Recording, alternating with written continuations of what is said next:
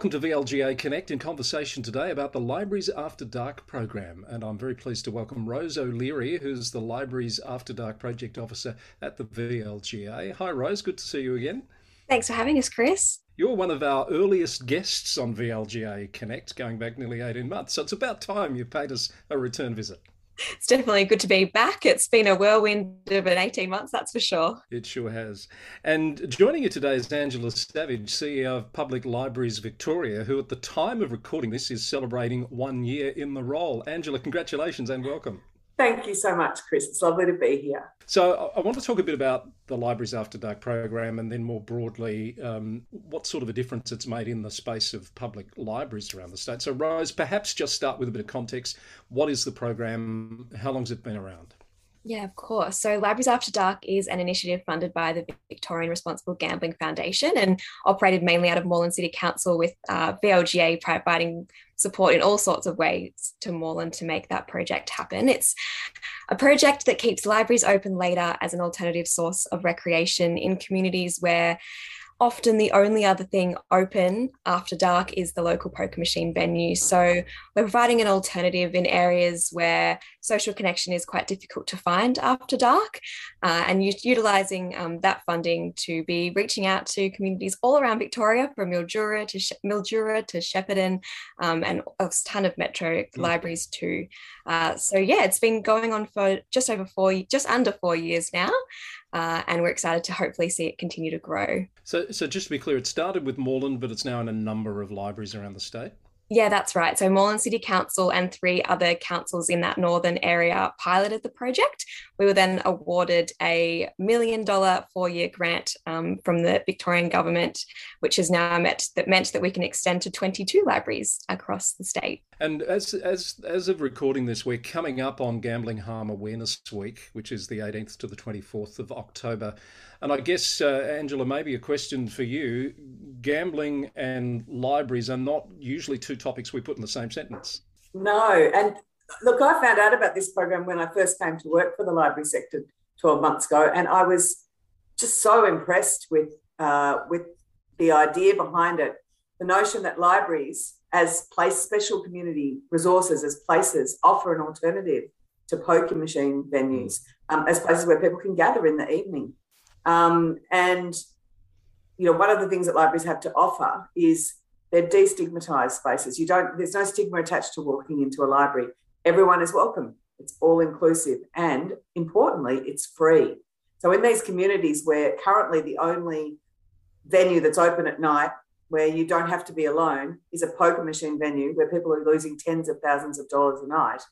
The alternative offered by libraries is a safe space, a welcoming space where it doesn't cost you anything to be there. So it's a it's a lovely counterbalance to that um, kind of avaricious or predatory um, industry. Is it fair to also say that I guess if there's a silver lining from COVID 19, it, it certainly has put more of a spotlight on the value of libraries to bring communities together and keep communities connected. Would you agree with that? I think that's true. I mean, I, I think obviously a lot of the metro libraries have been closed for a significant period of the last 12 months, more than 250 days and counting. Um, mm. And we and, and people have missed that connection.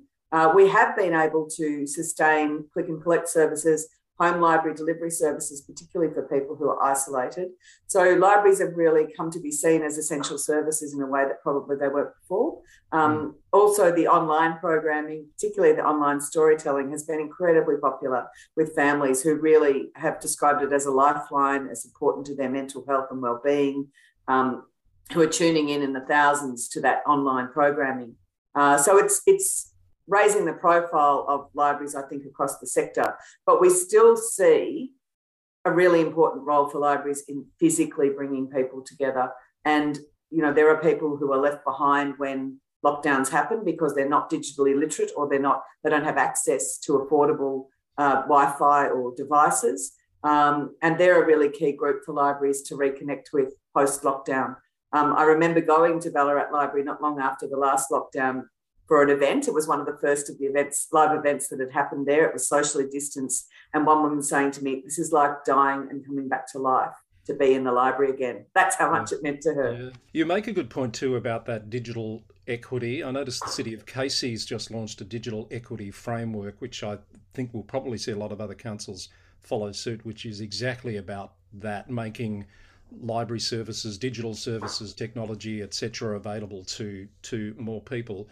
Your comment about libraries being seen more of an essential service through this period is exactly the point I was getting at, and I guess it also gives an opportunity, either for for you or Rose to answer this, um, to make more people aware of initiatives such as Libraries After Dark. Absolutely. I mean, you know, we'd love to see the profile of libraries as you know, essential to placemaking in communities to be recognised because that's really what they're doing.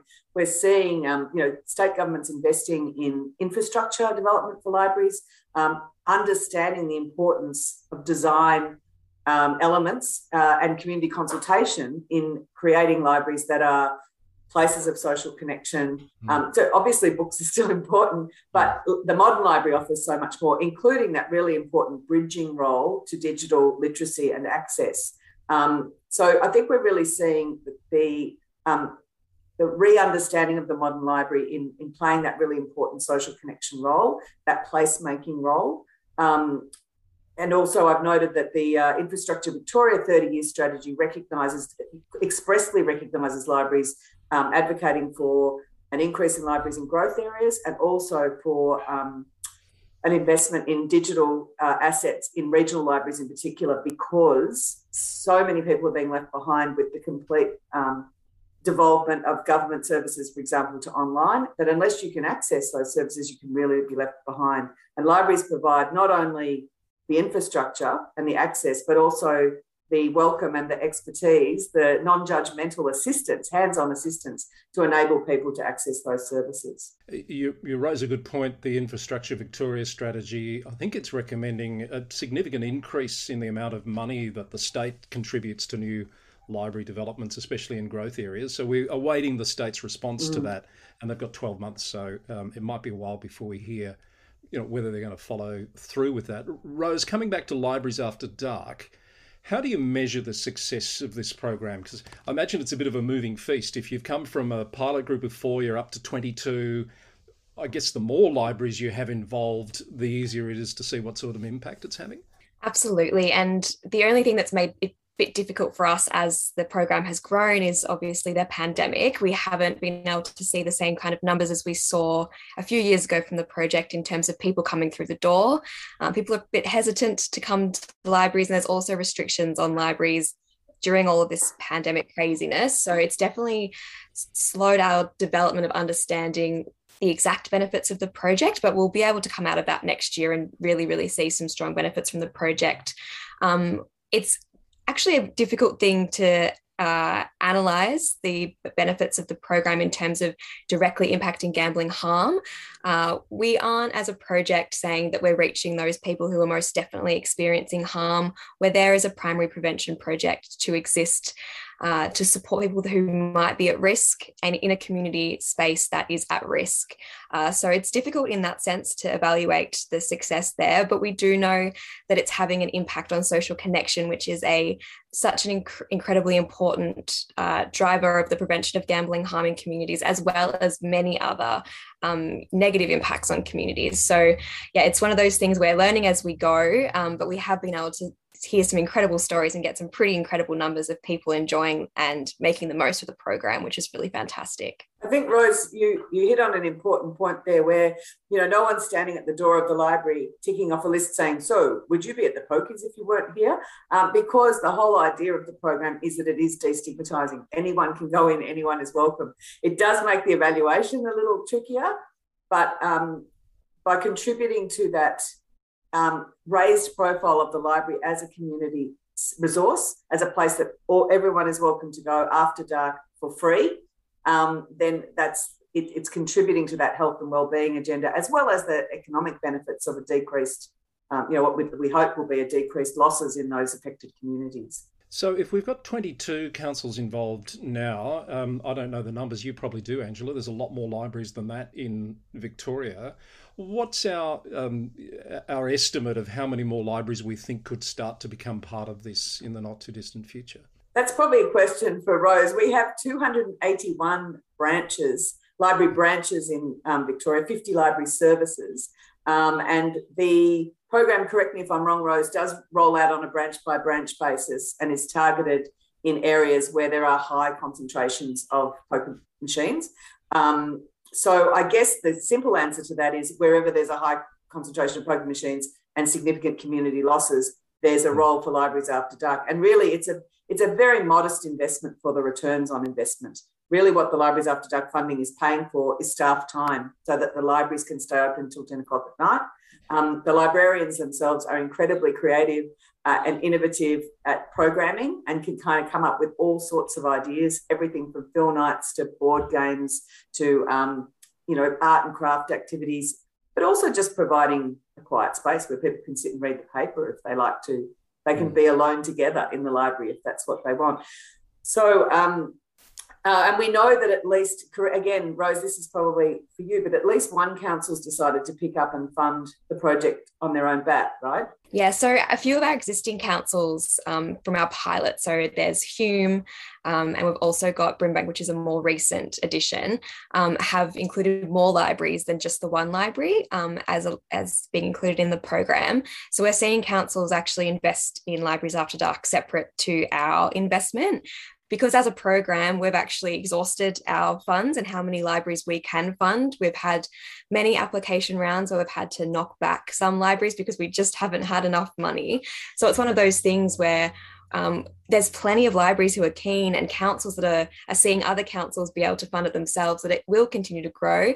Um, but we will be advocating to the state government for more funding as well so that we can continue to, to grow the program more because it can be reaching every single library in the state. Hopefully, um, it's a long term goal, uh, but it could definitely happen. So perhaps an opportunity for, for, for either of you or both to comment on how you see libraries and libraries after dark becoming involved in the gambling harm awareness week activities what sort of an opportunity is this to get more messaging out there so we're launching a website, a Libraries After Dark specific website um, during Gambling Harm Awareness Week, which we're really excited about. It's going to include quite a few resources, but in particular, highlighting a video project that we as a team have been working on. We've been going around to uh, all the libraries during um, after dark hours and capturing the project uh, in its prime and uh, pop it, we're going to be popping all of those resources onto the website uh, and with more videos coming um, over the next 12 months as well so we're really exciting to, excited to be able to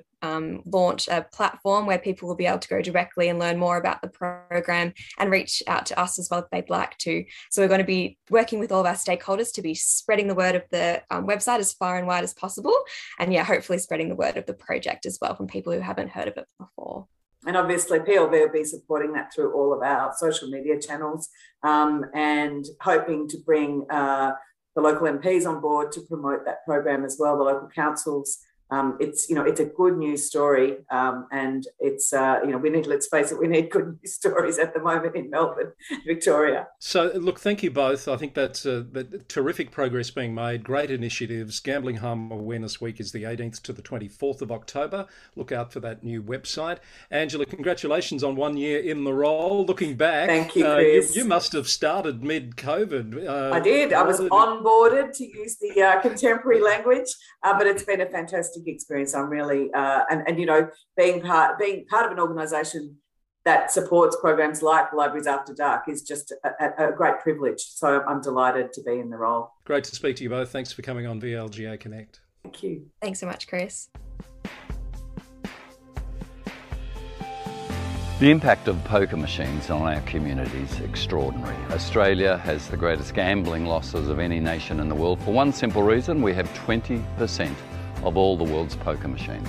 Losses to electronic gambling machines or pokies are the main form of loss incurred by our community. There are almost a thousand of those machines throughout pubs and clubs in the municipality. Locals lose just over $10 million a year in this venue. That's a staggering $27,000 every day. Those losses do immeasurable harm to individuals and families in our community, but also to local businesses that miss out on that spending. I lost everything I valued I lost my family, I lost my partner, I lost my friends, I lost my relationship, I lost hundreds of thousands of dollars. I'm still recovering from actually the trauma of that experience. There's a new initiative. We have libraries after dark. And that could be an option. Instead of going to the pokies, why not come to the library? I think the Libraries After Dark program is really central to the positioning of libraries as partners in health and wellbeing in communities. It's emblematic of what libraries are capable of doing, um, particularly when it comes to things like reducing social isolation. You know, it's a relatively small investment for government and it's great on returns, um, not only in terms of monetary returns, but also in terms of health and wellbeing outcomes. When you come to a library's After Dark experience, wonderful, wonderful community if you're feeling alone without the addiction uh, and the predatory uh, relationship with a pokies machine. People are just really excited about us offering this free programming. And I actually have one particular comment I wanted to read out. I think it's so great that the library is able to put on these events for free. It allows me to try things I've never done before and makes me proud to live here.